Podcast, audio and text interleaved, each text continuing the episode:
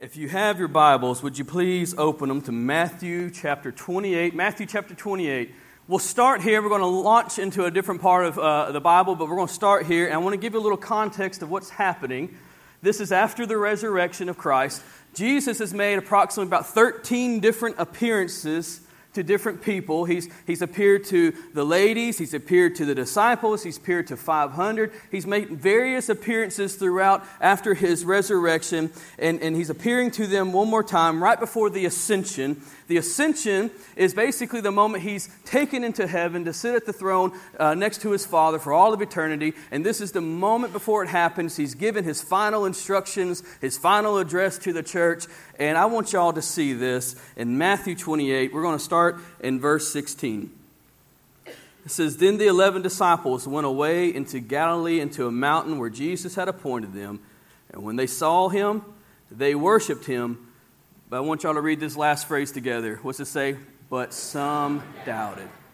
This morning, if you allow me, I want to speak on this topic of doubts. You know, in all of my years in ministry, I don't think I've ever sat under a time where people said it was okay to have doubts. I think we have to put on a tough face sometimes, like we have it all figured out. And if you ever have any questions, then you just keep that to yourself, right? But let's be honest, sometimes, sometimes it's hard and sometimes we have questions. And this, let, let me just say, sometimes we have doubts. This morning we're going to talk about that topic. So let's pray and then we'll jump right in. Father, we thank you so much for your word, for your goodness and grace. God, I thank you that you are not scared of our doubts. God, you do not run away when we have questions.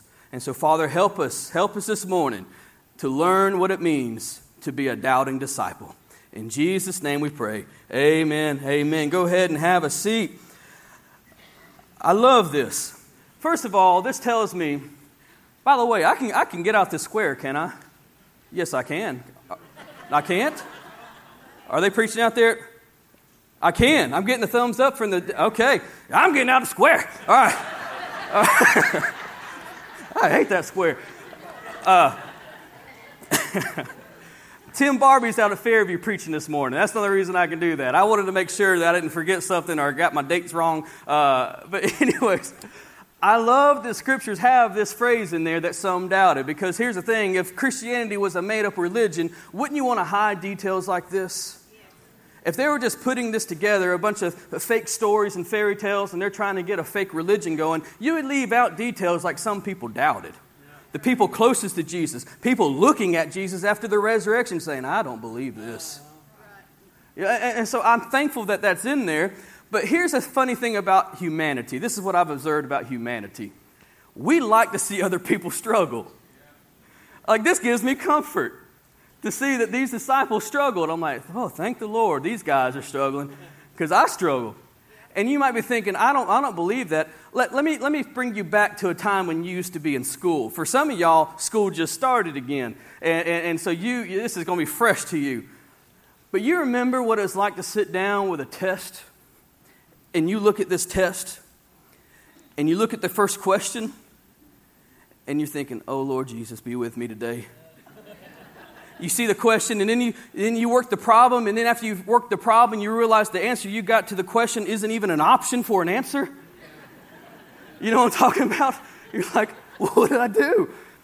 And, and I'm going to tell you, this brought me great comfort. Is when I would look over at the smart kid in class, because every class had a smart kid, and you look over the smart kid in class, and he's scratching his head too. That made me feel good.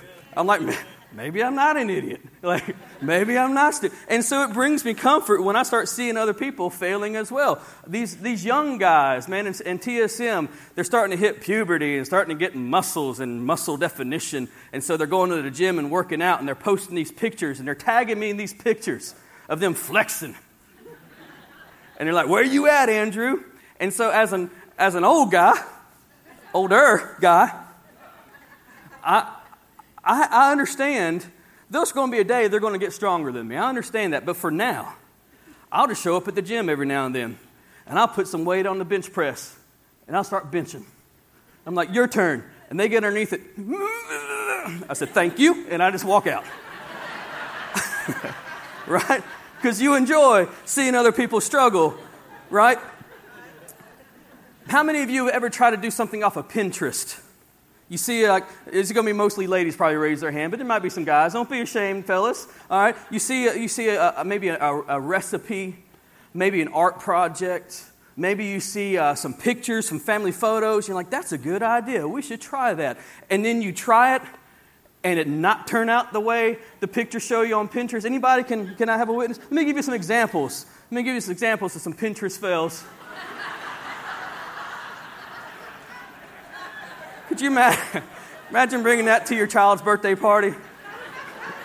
It'll give you nightmares. What about, what about this one? yeah, he really did melt. Uh, let's about this one Cookie Monster. Okay, how about this one? Oh, that looks cute. We should try it. That poor baby's in a cocoon right now. All right, what about this? That's me before I eat the cookie, and that's me after I eat the cookie. That's what that is. How about this one? You know y'all have done that before. If you have a waffle maker, it's not easy. All right, next one. I, let's do one more. Let's do one more. There you go.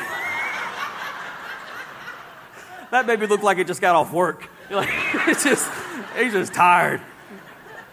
Now, now, why am I showing you this? Because I want you to understand that sometimes we fail, and sometimes we don't measure up, and sometimes we struggle, and we sometimes have this mentality that everybody else has got it together, and we're the only ones struggling.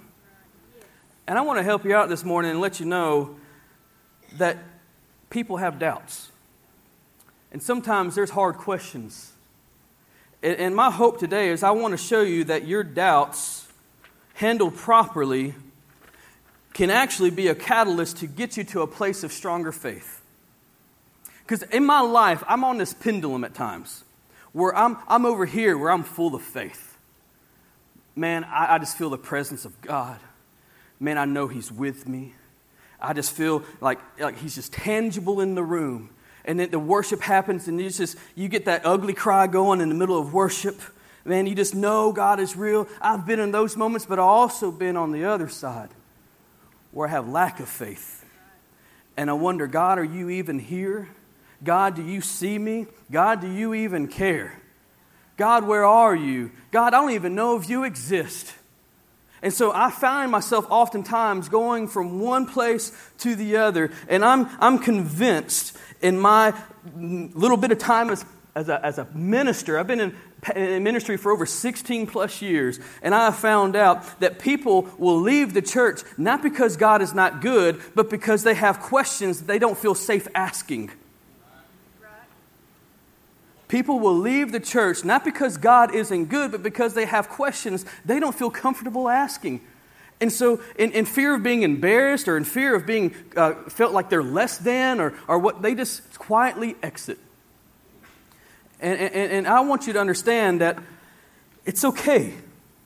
Let me, let me just poll the room right now. Have you ever had a doubt or a hard question you seem you couldn't answer? Anybody in here be willing to raise your hand? I want y'all to take a look around. Keep your hands up. Keep your hands up. I want y'all to look around. Why don't we talk about this more?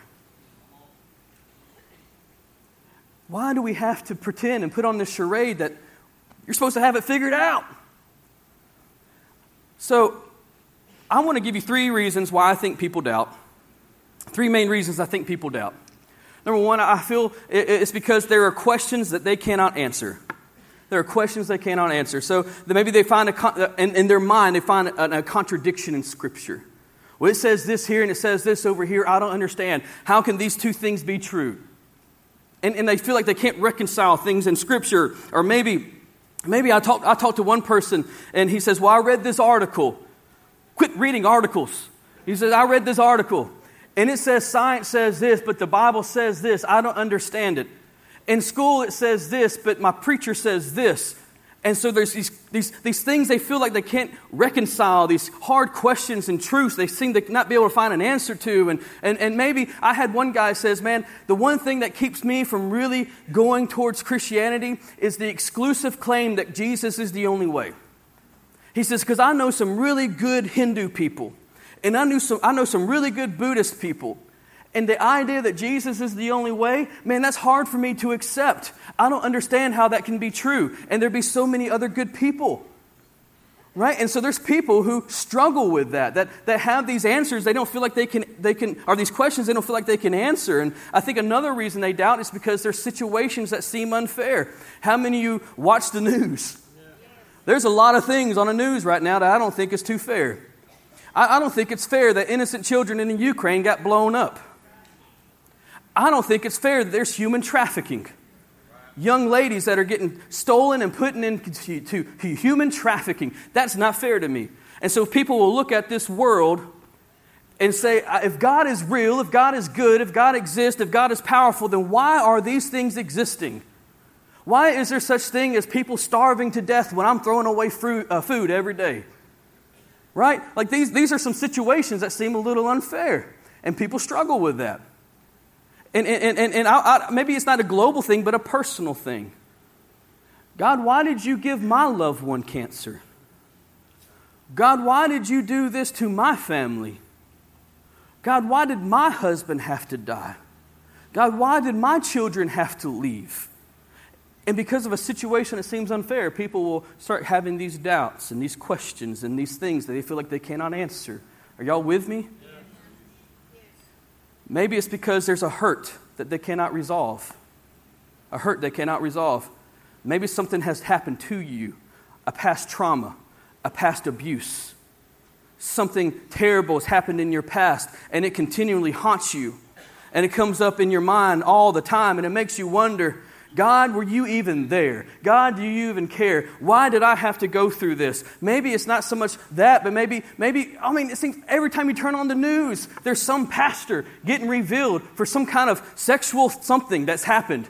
And you're thinking, how can, how can men of God keep stumbling like this? And so there's these things, these hurts that cannot be resolved. Maybe, maybe you're like, you know what? My daddy loved Jesus, but he loved other women too. And so I, I got some baggage. I got some hurts that I don't seem I can't resolve. I got some things that in my past that keep coming up. One person one person said this, he says, The reason I doubt is because what I read in Scripture, I don't see it in the church. Gandhi, y'all know who Gandhi is? Gandhi said this, the Indian civil rights movement leader. He said this, he says, I love your Christ, but I do not like your Christians. Your Christians are so unlike your Christ. And so for some people, they hear what we're saying, but they're looking at how we're living, and it makes them doubt. So, so today, so today, this is what I want to do. I want to show today that your doubts handled properly can absolutely be the catalyst to stronger faith. Your doubts don't have to take you away from God. Your doubts can actually draw you closer to God. And I want you to understand this. This is going to be a big, big part of this message is that you need to understand that your faith is a journey, not a destination. You will not ever, ever, ever reach perfect faith this side of heaven. And so the idea and the mentality that somehow you just got to learn a little bit more and you got to attend a little bit more and you got to involve yourself a little bit more to get to that perfect faith, I'm telling you, it's not going to happen this side of heaven. Your faith is a journey. It's a step every single day. And what I have learned in my Christian walk is you get to enjoy God on the mountaintops, but you get to learn intimately about God in the valleys. And so you have to live life sometimes to have a deeper understanding of faith, a deeper understanding of who God is. And so, just like uh, I, I, know. I know, I know some of you think, well, if I just learn a little bit more, I just, if I get, educate myself a little bit more, I just read my, my Bible a lot more, I will come to that place of perfect faith. I want to help you understand that knowledge does not equal faith. Knowledge does not equal faith. Do you know who the first were to know that Jesus Christ is the Son of God? The demons. In James chapter 2, verse 19, it says, Thou believest that there is one God, thou doest well. The devils also believe and tremble. They had good theology, they didn't have faith. And so there's a difference. Faith is a journey, and faith is personal, is not inherited.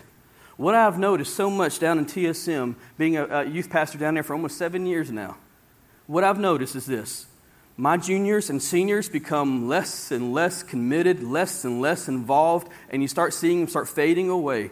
Why? Because they're coming to that place and that, that in their own their, their ownership of their faith they're realizing that the faith they have grown up in is not really theirs yet like they have maybe made a confession of faith they may be saved but they really haven't pursued christ on their own yet and so now all of a sudden they're getting a little bit of independence they're getting a little bit of you know freedom to go do things get a job get a girlfriend get a boyfriend they're getting more involved in sports more involved in school and all of a sudden their faith in their relationship with christ is taking a back seat because faith is not inherited, it's personal, and you're going to have to work through some things. And if there's questions and there's times of, uh, uh, of just, you know, I wonder, I want you to understand that when you have questions, when you have doubts, it's not a time to panic, it's a time to process.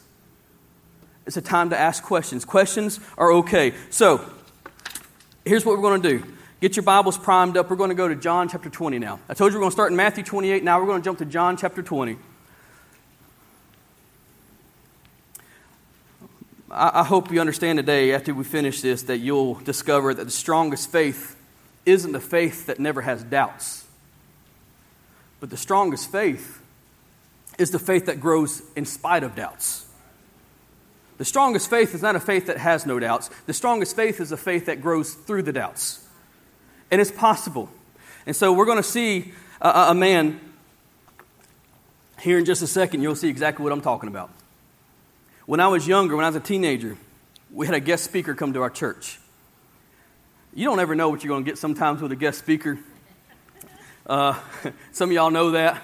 Uh, some of y'all look at that outline and you're like, oh, who's today? I know some of y'all. oh, Steve down here in the front row, he said, I looked at this outline, I knew it wasn't preacher. And I'm like, yeah, you're right. You're right. but we had a guest speaker when I was a teenager in, in, in, at the church. And he come in and he preached and says, if you've ever had a doubt, you are not saved. If you've ever had doubts, you are not saved. Well, as a 17 year old man who had recently gotten saved, I had a lot of questions and I had a lot of doubts. And this man's telling me I'm not saved because I had questions like, man, in school, they're saying, eh, eh, my church are saying the Bible tells us that the earth is only like 6,000 years old, but when I go to school, they're saying there's fossils that are 20 million years old. How? I look at the sky, I'm like, man, God is good. And then somebody else says, yeah, that was the Big Bang. Uh, okay. Uh, okay. Um, but, and then you start reading stuff and you see that God is angry at one man, but instead of killing that one man, he kills an entire nation. God, why don't you just take out the one man? You know, I'm, I'm having real questions, right? I'm having real, real, like, mind twisters. And this man's telling me if I have doubts, I'm not saved. And I'm thinking, man, I'm just trying to figure things out. I just don't know. And I need some help. And so I see this man here in John chapter 20. John chapter 20, verse 24.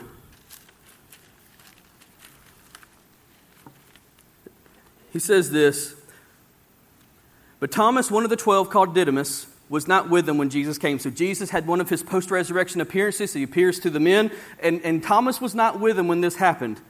He says, The other disciples therefore said unto him, We have seen the Lord. But he said unto them, Except I shall see in his hands the print of the nails, and put my finger into the uh, print of the nails, and thrust my hand into his side, I will not believe. This man has now forever been known. Do you know his nickname? Doubting Thomas. Nowhere in Scripture, by the way, do you ever see him referred to as Doubting Thomas. That's what we elite, know it all Christians have claimed him to be. What a doubter. What a loser, doubting Jesus. I would never do that, right? So here we are calling him Doubting Thomas for all these thousands of years. We call him Doubting Thomas. He's notoriously known as Doubting Thomas because he just said, I just don't, I don't believe it, guys. I want to see it myself. Is that so hard? I mean, I just want to be, I want empirical evidence. I want it to be tangible for myself. I understand what you're saying, but in, in the way they said we have seen the Lord, what's very funny in the Greek, it's an active tense. In other words, they keep saying it and keep saying it. Ever been on a road trip with little kids? All right. All right, are we there yet? Are we there yet? Are we there? He's touching me. He's touching me. He's touching me. Stop, stop, stop. It's a constant. And your wife's in the front seat going, I gotta pee, I gotta pee, I gotta pee. right? You know, it's just continuous over and over. And that's basically what's happening right now. We saw the Lord. We saw the Lord. We saw, oh, Thomas, you should have been there. We saw the Lord. We seen him. You missed out, Thomas. We saw the Lord. And then he stops and says, But hey, until I put my hands in his hands and put my hand into his side, I, I'm not going to believe. And I'm here to tell you that the reason Thomas is getting a bad rap is because them other jokers saw it for themselves. The only reason they believe is because they saw it for themselves. And we're giving Thomas a bad rap because he wasn't there. So, I, I, I, I want you to understand that just because you have questions doesn't make you bad. Questions make you human. Oswald Chambers, this is what he said. He says, Doubt is not always a sign that a man is wrong, it may be a sign that he's thinking. Sometimes it's okay to have questions and doubts. Your doubts, number one, don't disqualify your faith. Your doubts don't disqualify your faith, it doesn't cancel it out. How can a finite mind understand the infinite intricacies of our vast God? We can't comprehend all there is to comprehend. Of course, we're going to have questions along the way. Of course, we're going to have doubts along the way. Of course, we're going to have hard circumstances that don't make sense. I want to tell you that your doubts do not disqualify your faith. If I was to rank the disciples in order, I'd put Thomas somewhere up at the top. And here's why. Here's why. Because Thomas makes some other appearances in Scripture besides this one. Now, he, he's kind of a pessimist. My wife would say a realist. You know, I'm always like, eh, it'll be all right. And she's like, what if this happens and this happens? I'm like, eh. Like, it drives her nuts because she, she's a realist. She sees all the possibilities of what could be. And Thomas is kind of that way. And so we read in the scriptures, other times he's made an appearance.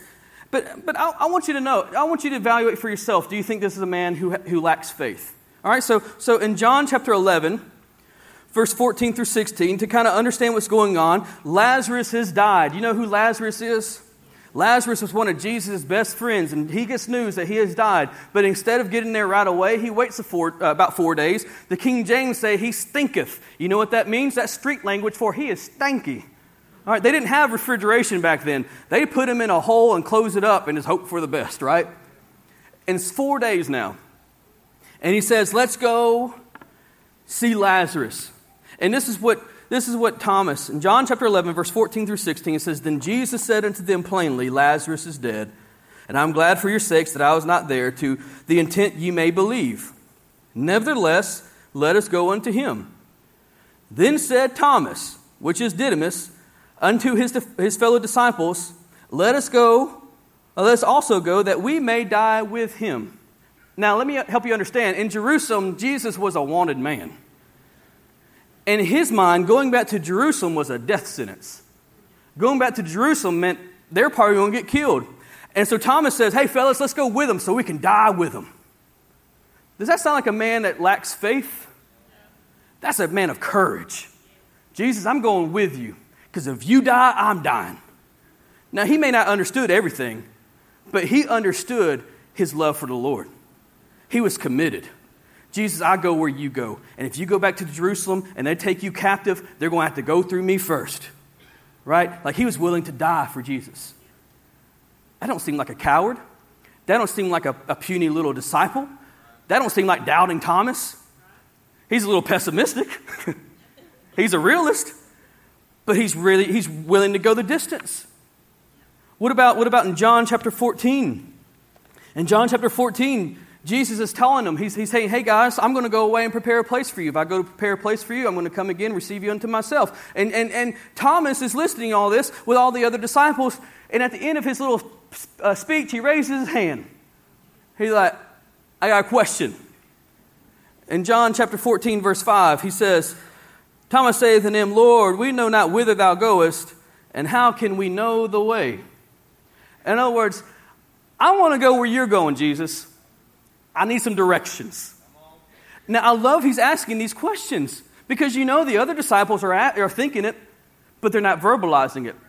I want to let you know it is so awesome to ask questions because some of the questions you're thinking are what other people are thinking too. And sometimes it needs to be asked. Sometimes we need to talk about some things. And he says, Jesus, we hear that you're going somewhere and you're going to prepare a place, but we don't know where you're going. And I love he asked this question because it gives us John chapter 14, verse 6, where Jesus says, I am the way, the truth, and the life, and no one comes to the Father but by me. This is that, that sentence that we have repeated time and time again. You know why we have that sentence? Because Thomas asked the question. I don't think Thomas is a weak little man who doubts. I think it, when you have questions, it's not a time to panic, it's a time to process. But here's something I have noticed in Thomas's life, and when I notice in other people's life, is that when doubt and questions left undealt with, when you keep stuffing things down and not talking about things and researching things and asking the questions, you keep thinking, well, all Christians have this figured out, so I just need to quit. Need to quit doubting. I just need to quit thinking about things. I need to quit asking questions. You keep stuffing it down and stuffing it down and stuffing it down. Eventually, what's going to happen is it will take you out. I, I, I want you to see back in John chapter 20, in verse 24, all the disciples are together, all of them. But in verse 24, John chapter 20, verse 24, it says this But Thomas, one of the twelve called Didymus, was not with them when Jesus came. Thomas is a pessimist, sure. He, he's a realist. He, he thinks the, the negative side of things. But when he let his questions and his doubts get to him, the first thing we see him do is pull away from the other believers. He's not with the others. Have you ever, ever, ever sat in a service where the preacher is preaching, boy, shucking the corn, as they say? You know, we used to have in, in, in, in, in Florida, downtown, uh, uh, down South Florida, we used to have what they call uh, leather lung mountain preachers. And this, they show up with a red face. I mean, they just stay red the whole time, vein popping out their neck, and just ah, they just holler the whole time and they're getting with it. And ever sat and thought while you're listening to this, man, I wish so and so was here. Ever heard a message you wish you had your friend here? Or you're, maybe you're preaching on marriage, you're like, man, I wish my wife was here. You know, but you, you wish that somebody was here. Anybody ever been in a message where you're like, man, I wish somebody was here? Okay, this I think was what's happening. The disciples are all together. Jesus appears to them, reveals himself to them, and he, I bet they're thinking, man, I wish Thomas was here. I wish Thomas was here. And here's the thing out of fellowship, believers will miss so much. I think this is why we are told to commit to the fellowshipping of one another as we see the day approaching. We're told to stay together. Why? Because the moment you leave the fellowship of believers, you miss out. And here's what I've come to know, and I want you to write this down. Here's what I've understood through all of my years of just observing. The first step away from God is always a step away from God's people. When anybody starts living the way they want to live, doing the things they want to do, what's the first thing they do? They quit coming to church. The first step away from God is always a step away from God's people. And so we have Thomas. Why wasn't he with them? Everybody's together. Everybody's celebrating, or, or, or I wouldn't say celebrating at this point, but everybody's kind of like, you know, together and they're, they're, they're, they're thinking about what has all took place and they're wondering and, and thomas is out alone and, and, it's always a step away from God's people when you start stepping away from God. And when Christians are in fellowship with Christ, they desire to seek the fellowship of other people. When you're walking with Christ, you want to be around people, don't you? And when you're not walking with Christ, you don't want to be around those people. And so we see Thomas, he's out of fellowship. And, and, and, and I, I think how many times have you noticed when people start living for themselves, they start getting out of, get, start getting wayward? And think about what Thomas missed. Thomas missed so much by not being with other believers. He missed on God's blessing, he missed out on Christ's presence, he missed out on the Holy Spirit's outpouring, he missed out on joy of heart, he missed out on the assurance of his faith becoming sight. He missed out so much because he allowed questions and doubts and worries to take him out of fellowship with other believers. So you have to deal with doubts. You, you can't keep stuffing them down because eventually they will take you out. So here's what I want to do. I want to give you some, some ways on how to handle doubt. Y'all ready? We're going to give you some ways on how to handle doubts when they come up. Let's go back to chapter 20 of John. John chapter 20. So remember, they said, We've seen the Lord, we've seen the Lord, we've seen the Lord. He says, Listen, I'm not going to believe it until I put my fingers into his nail scars, my hand into his side. And then in verse 26, verse 26, y'all need to underline this, circle this, put an asterisk by it, whatever. But look at that first phrase. After how many days? Eight. After eight days. It says, uh, again, the disciples were within, and Thomas with them. Then came Jesus, the doors being shut, and stood in the midst and said, Peace be unto you. All right, I, I need y'all to see this. I need you to see this. He kept showing up. Even when he had doubts, he kept showing up for eight days. Could you imagine they're saying, We saw the Lord, we saw the Lord, we saw the Lord. And he says, I'm not going to believe it until I see it for myself. And he said, We saw the Lord. And he just keeps showing up. I, I would assume after day five or six, you start feeling a little validated in your disbelief, right? I told you guys. Told you. But on day eight, on day eight, Jesus walked through the doors. doors being shut, he walked through the doors and appeared. And he says, Peace be with you. I want you to understand that even in the middle of Thomas's doubts, even when he wasn't sure, even when he wasn't completely sold, he showed back up. I want to just say if there's anybody in this place today that you're experiencing some past hurts, you got some questions that you can't answer, there's some situations that seem unfair, you got some questions in your own mind that you feel like you can't find answers to, I want to applaud you today for being here because you keep showing up. This is a big deal. Exactly what you need to be doing. Keep showing up even when it don't make sense. That you keep showing up even when you don't have all the answers. That you keep showing up. And this is what Thomas did. Now, I, I want to ask you a question. What did Jesus do when he saw Thomas? He came to Thomas. He came to Thomas. One moment, Thomas is doubting. The next moment, he's shouting, My Lord and my God. He was convinced then, but it's because he kept showing up. And I want you to see this Jesus is not a standoff Savior. And this is what I mean by this Jesus is not scared of your doubts, Jesus is not scared of your questions. He knew what Thomas was looking for, he knew what Thomas needed. And he didn't appear in the room and go, Thomas, you idiot. No, what did he do? He opened up his arms. He says, Thomas, here, come, come touch.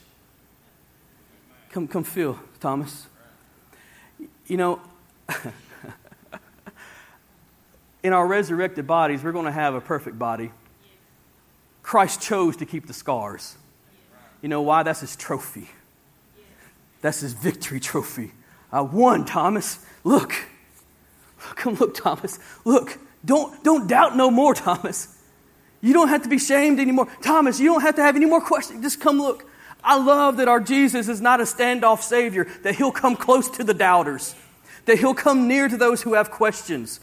That's who our Jesus is. And so, what happened to Thomas? i tell you what happened to Thomas. Tradition tells us that he went on preaching Jesus everywhere he went. Uh, he kept preaching Jesus and he kept preaching Jesus and he kept preaching Jesus everywhere that he went. And tradition says that he was executed in the year 72 AD because he wouldn't stop preaching Jesus. They said, You got to stop preaching Jesus. He says, Oh, if you saw what I saw, and if you touched what I touched, you wouldn't shut up either. He said, So he wouldn't be quiet. And he kept preaching Jesus everywhere he went. And so they threw, they, they shoved a stake through his stomach, and he died because he would not quit preaching Jesus. He doesn't seem much like a doubter anymore, does he? And here's what I've come to understand the greatest doubters oftentimes become the strongest believers. The strongest doubters oftentimes will become the strongest believers.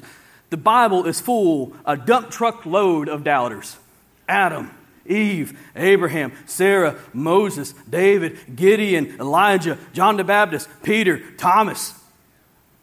Did God give up? No.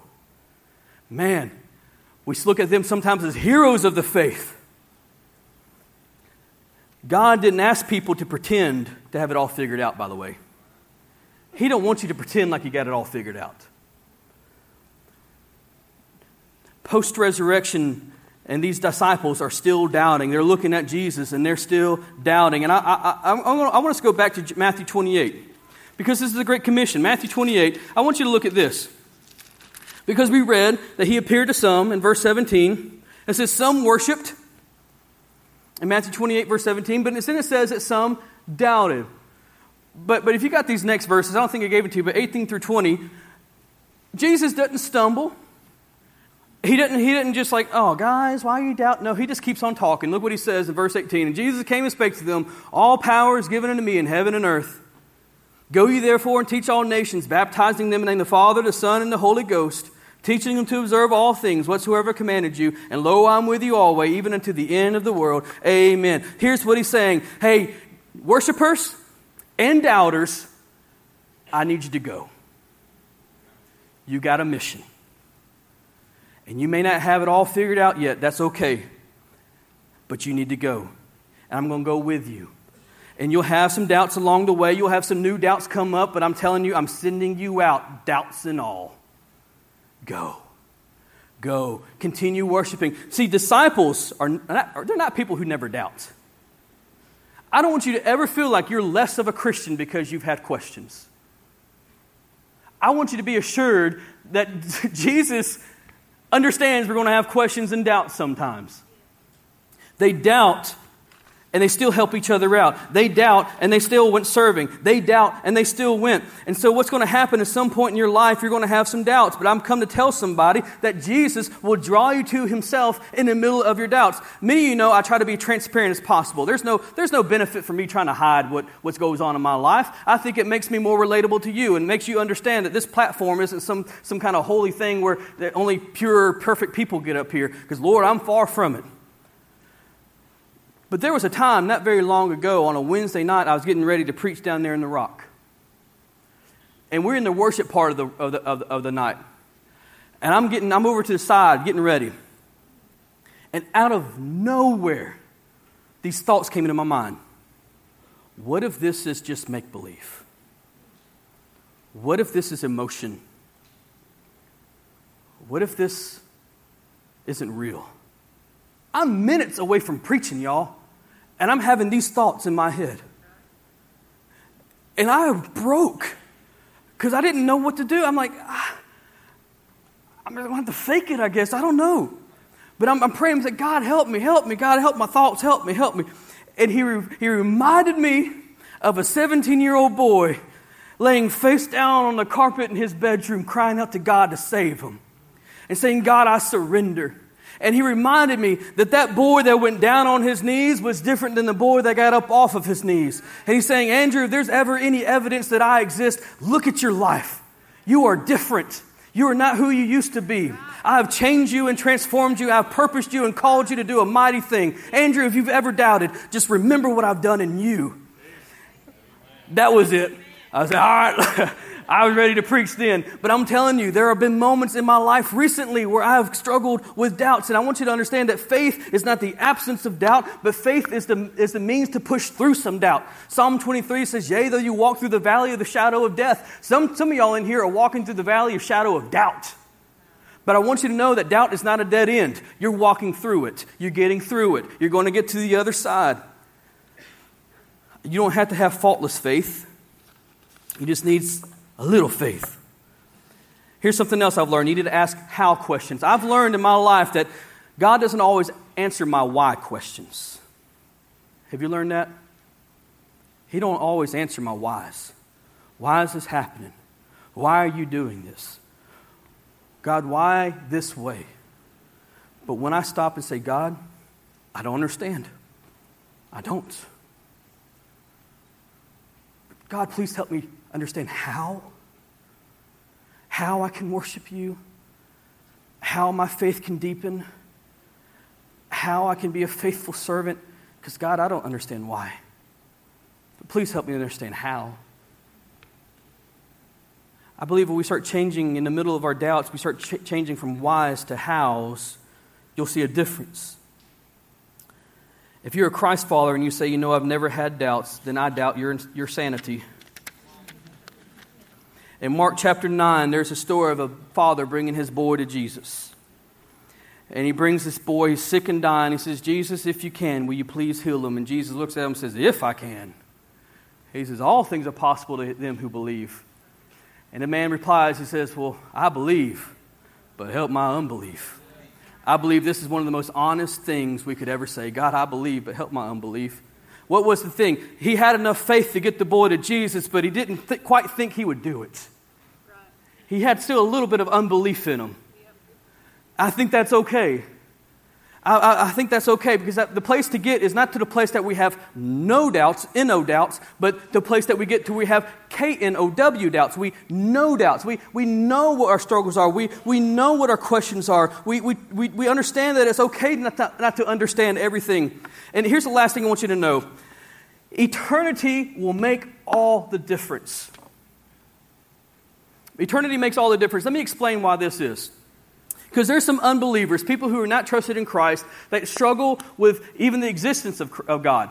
Now, now, you may not struggle with the existence of God, but you may doubt His power, you may doubt His presence, you might doubt His provision, you might doubt His promise, you might doubt a lot of things about God, but you don't doubt He exists. There's some people who doubt He even exists. And here's some of the things that they, the reasons they doubt. It's because if this is it, if this is the life that we have, why is God not fixing my pain? Right? If, if I don't believe there's an afterlife and this is all I got, then if your God is real, then how come this life is full of pain?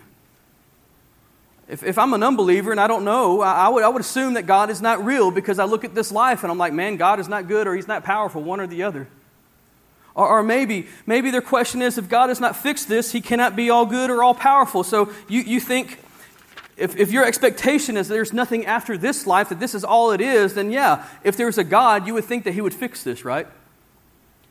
Maybe, maybe it's this question. How I know some of y'all have asked this question. If there is a God, then why do bad things happen to good people? I've struggled with this question. My daddy was, he's the strongest man I know. Love him. And then he gets diagnosed with Parkinson's. I hate that because the disease is slowly taking away his ability to use his body. It's no cure, it's progressive. He was going to get to enjoy retirement and go fishing and golfing and every day, and then Parkinson's just taking that away slowly. And so they decided we're going to do this surgery to implant electrodes into his brain, to send electrical pulses into his brain to help con- combat the tremors. Right? It's this new age surgery that they're going to do. And so we did the surgery, and everything was kind of hopeful. We was already planning all the things we was going to do, all the fishing trips and all the golf trips and everything else. And then a couple months after the surgery, in November last year, he has a stroke. And the stroke was a symptom of the surgery. And I look at my dad, who is the kindest, most generous, selfless person I know, who invested in me, who took me to church, who taught me the books of the Bible, who spent countless hours with me.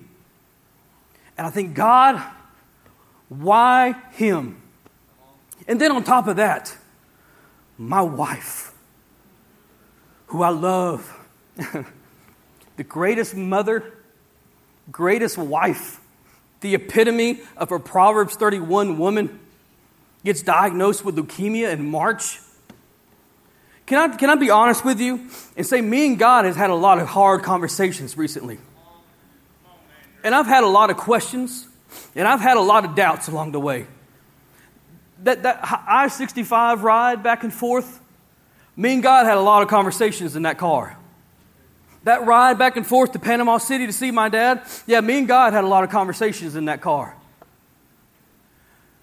But then God remem- reminds me Andrew, this ain't all it. The best is yet to come. Eternity makes all the difference. And so I want to encourage you today. You might have some doubts and some questions and things. I had a friend of mine say this. He said, I cannot wait till I get to heaven so I can have all my questions answered. And I looked at him. I said, I can't wait to get to heaven because I won't even care about the questions. because there is coming a day that my daddy will never have a tremor again. And there's coming a day my wife will never be poked with a needle again. There's coming a day where everything's going to be made perfect and good and right. And so eternity makes the difference. You might have a lot of questions on this side of eternity, but I'm telling you, when you step into the next life, you won't even care. when you're enjoying His presence for all eternity, I'm telling you.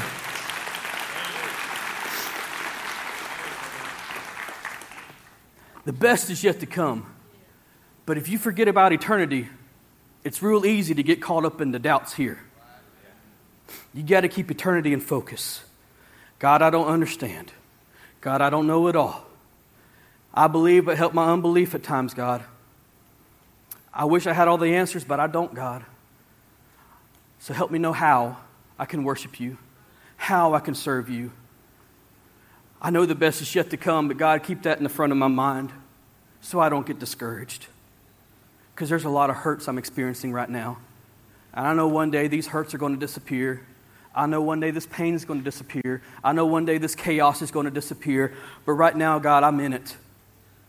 So I don't understand, but please help me.